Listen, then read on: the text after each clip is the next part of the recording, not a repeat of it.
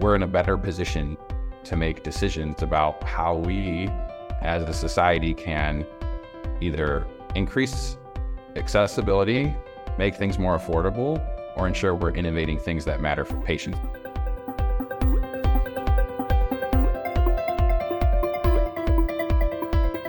Hello, and welcome to HIMSSCast. I'm Susan Morse, Executive Editor of Healthcare Finance News.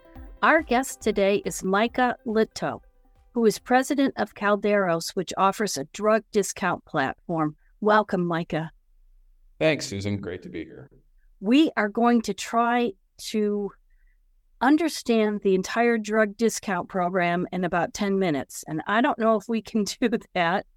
But I'm one but I think most people are confused when it comes to prescription drugs and available discount programs. And can you explain the current drug discount program? Yeah, I think, um, and totally fair. If we can figure this out in 10 minutes, that'd be amazing.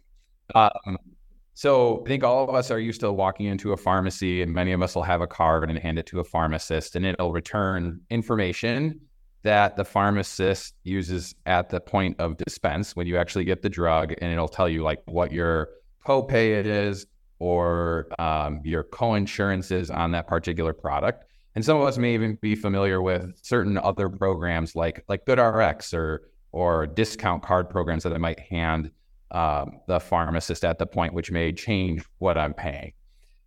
Um, but once you leave the pharmacy, once you leave, there's a list of over a dozen different types of discount programs that exist that are more between different businesses. So things like the Medicaid drug rebate program, which might be which is between drug manufacturers and state Medicaid agencies, or the 340B drug pricing program, which is between drug manufacturers and covered entities, which is a certain class of provider dispensing drugs. And so those um, those different discount programs actually right now equate to roughly 250 billion dollars a year of discounts that are going from drug manufacturers to some constituent, another business or organization, whether for profit or non for profit, in the ecosystem, usually trying uh, under under either law or contract terms between between parties. And so where Kalderos really focuses is trying to make sure that those programs are being used in compliance with the laws that either created them or the contracts that people have signed uh, to negotiate those discounts. Yes, thank you for that explanation. Um, I'm wondering about the controversial stuff like the rebates, the prescription drug rebates have been a matter of confusion and, and controversy, as well as pharmacy benefit managers. Those two things seem to go hand in hand. Can you explain why it's controversial, what it is, and do patients really uh, benefit from these rebate programs? Yeah, I think um, well, I think maybe from a nomenclature standpoint, one of the things we talk a lot about is um, prescription drug cost, when maybe a clearer articulation when we talk about patients would be out of pocket expense. And those things, there's a delta between those things. The pharmacy benefit managers that you're talking about, and I know there's investigations, they negotiate uh, with drug manufacturers for um, you use the word rebates, but holistically, let's just call it discounts. The rebate is the form of a discount um, in exchange for having access to a certain number of lives that those pharmacy benefit managers um, uh, are are negotiating on behalf of. The the reason that there is a lot of um, conversation around those is there isn't a ton of transparency today on exactly how those rebate dollars are being used and whether or not they are being used to the benefit of the patients that are filling those medications or they're being used for other means. And and that lack of clarity and transparency is what's really driving a lot of these conversations is that it's very hard to know um, of the do- of every hundred dollars that is being collected where are those hundred dollars going and that's what's driving a lot of this conversation which is really at the end of the day you know from our perspective going back to what I said at the beginning, is our goal is to make sure that those programs that have been created under federal law and or been uh, negotiated between contract terms, that they're just being uh, compliant with the laws and or contracts that created them, um, so that we can achieve the intent of what was um, of what people wanted when they created those programs. When you talk about contracts, Micah, between which entities are you talking about? Depending on the program, there can be a lot of different contracts that exist. So, in the case of a pharma- pharmaceutical benefit manager, um, they're going to be a pharmacy benefit manager. They're going to uh, have a contract with a drug manufacturer um, that sets out rules around um, the pharmacy benefit manager who's negotiating on behalf of whatever number of lives. Usually, that organization will have a relationship with like a plan sponsor. So that's the actual insurer. And they'll negotiate with a drug manufacturer um, for a discounted price in exchange for basically like formulary placement. So if you're a tier one product, you might be giving a, a higher rebate um, than if you're a tier two product, um, if you're in a competitive set of, of products. So your contracts would be between, let's say, the um, insurer and the PBM and possibly the drug manufacturer or just the PBM? Well, you're, yeah, so you're getting into like the complexity of the space. And so when you say our contracts, not Kalderos' contracts, a drug manufacturer, you know, will, if they elect to, have a contract with a uh, PBM, and that's in exchange for access to lives that that PBM represents. That's because the PBM has a relationship, a contractual relationship with a plan sponsor who is who is um, they're saying I want you to negotiate with the drug manufacturers on behalf of the different members that I have for some kind of um, rebate or discount. Now, once the PBM collects that, how much transparency there is around how much of that passes back to a plan sponsor and how the plan sponsor allocates the monies and or an employer depending on if we're talking about self-insured. These are by the way everything we're talking about right now is one type of drug discount program. There are as i said many others but the ones that we're talk, mostly talk about with pbms are related to what we just discussed. And how does uh, Kalderos figure into this? We really work uh, in the ecosystem today to um, take in data related to how those uh, drug discount programs are being effectuated and just identifying when they've fallen out of out of compliance with either the law and or the contract. So we're trying to drive transparency and accuracy in the use of those drug discount programs so that they're compliant. And transparency for the consumer for for well remember these these these discount programs today are between organizations.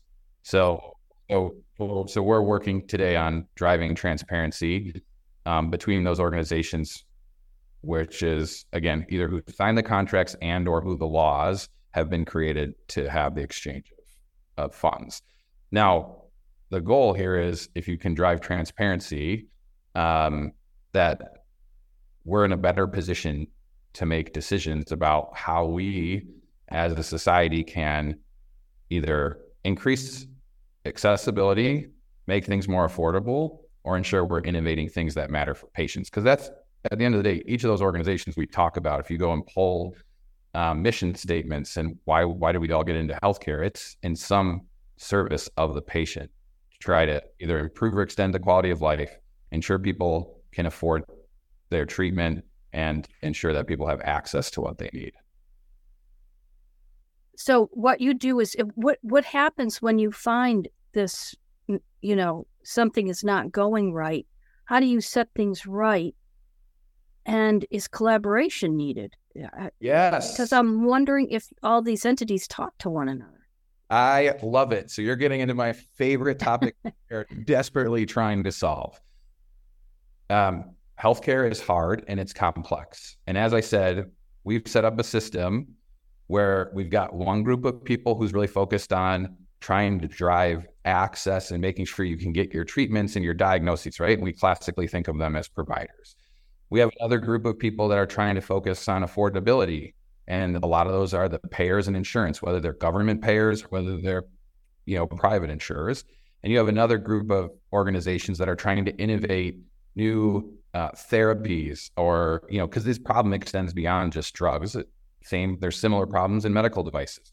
People who are trying to innovate things that improve or extend the quality of life. And as you said, collaboration is key because if we're trying to, we think about population health and trying to make our society as healthy as possible, those three parties have to collaborate.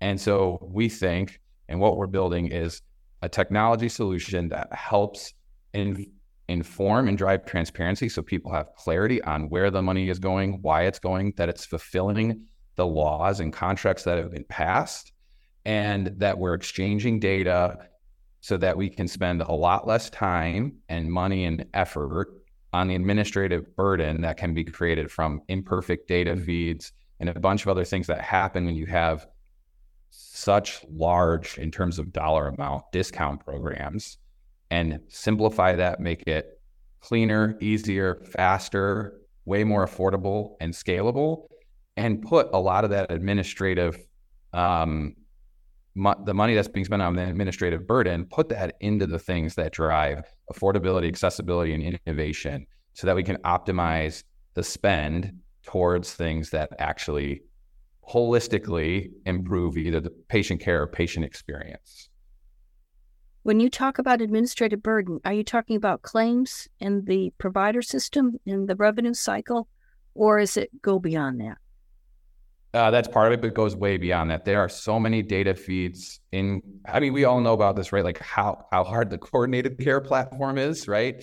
So there are so many data feeds. There are so many places where financial transactions are being coupled with uh, whether it's the movement of product or the dispensing of product or the reimbursement of care, and making sure that you can again get that high fidelity um, data so that you can have transparency, you can standardize things, and you can make it easy to ensure that you know the right discount is being paid to the right party uh, each time in accordance with law and contract, um, so that um, and and that we can do that in a a low cost, easy to to um, scale way versus um, disparate data sets, different systems, data fields missing, data fields messy. I'm sure this is incredibly familiar for your for your audience because you could maybe think I'm talking about um, other types of systems out there that we're trying to use, but it's the same thing that's now happening and has been happening for a long time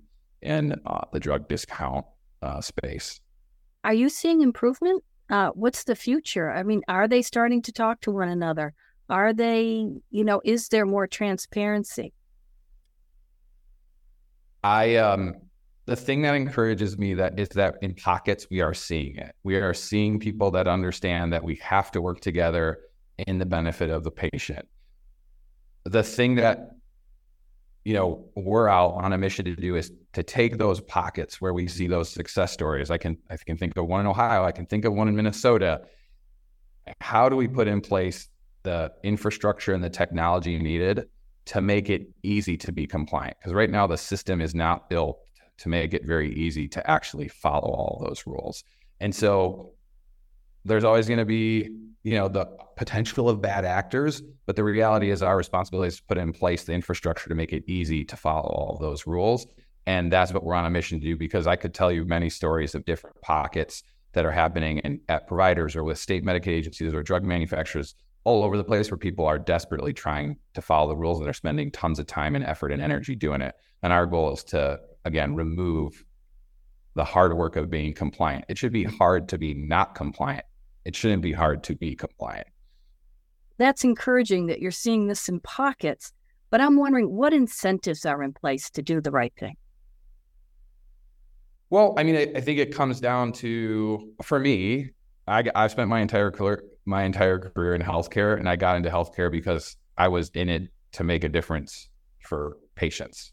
Um, there are a lot of other industries one could choose to be a part of, and so I think at the end of the day, um, what is the benefit of transparency? The benefit of transparency is putting more, is having more clarity on the resources that you're going to have and when you're going to have them and how you can run and fulfill your mission so that you can service patients instead of putting in place more and more resources towards managing the lack of certainty and clarity and the and the burden that uncertainty creates, which ends up being in this large administrative bucket, and put more of that towards whether you know whether it's patient care, whether it's ensuring affordability, or whether it's innovating, um, that you can put more and more of those resources to that because you have better clarity, you have more information, and you have uh, an easier ability to to understand when cash inflows and cash outflows are going to happen instead of what's happening today where you're trying to brute force muscle this.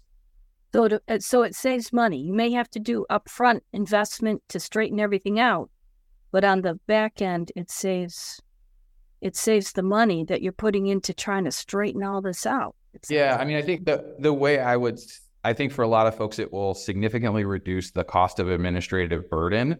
I think you know the thing I think about from a business lens is that it makes it a heck of a lot easier for me to forecast and project my business. And as a result, it makes it a lot easier for me to put in place the commitments that I need to to do all the things that I'm supposed to do under my mission. It's very rare that my mission has my mission statement has something about like I'm here to do these things, but carefully manage my administrative cost and try to forecast accurately. Like I, if that's in the mission statement, I missed it. so, so I think from uh, you know from my perspective is and even running our own business, the more transparency you have on your costs and your revenues, the easier it is for you to run a business that delivers on the mission statement that that you've created. And so, um, you know, that's my hope, and that's what we're out to try to achieve for all of the stakeholders is to have that kind of transparency and certainty on you know what resources they're going to get without having to put in place tons of again administration administrative expenses where you're like forecasting and and trying to figure out how it'll work. Thanks, Micah. My final question is how do patients benefit? Yeah. At the end of the day, and I'm sorry to beat the beat the dead horse here, but the the whatever money we rip out of the administrative spend that's going into trying to figure out how to be compliant with all these programs. And we put that money towards innovation, affordability, and accessibility. Patients will benefit in droves. And the best part is they're going to benefit in multiple ways. So, whether that's like we started this conversation talking about cost, I would reframe it as out of pocket expense, but like whether that's reducing out of pocket expense, whether that's new meaningful products that improve or improve or extend the quality of life, whether that's um, providers being able to provide more access to care for certain uh, pop, you know, patient populations. Society and specifically individuals should be able to benefit in all of those different ways by allowing money to be more acutely used for the mission statements of the organizations that are doing those things. Micah, thank you. It's been a pleasure having you on HIMSScast and explaining this and uh, giving some clarity to what's going on in the drug discount programs. Thanks so much for having me, Susan. Really enjoyed it.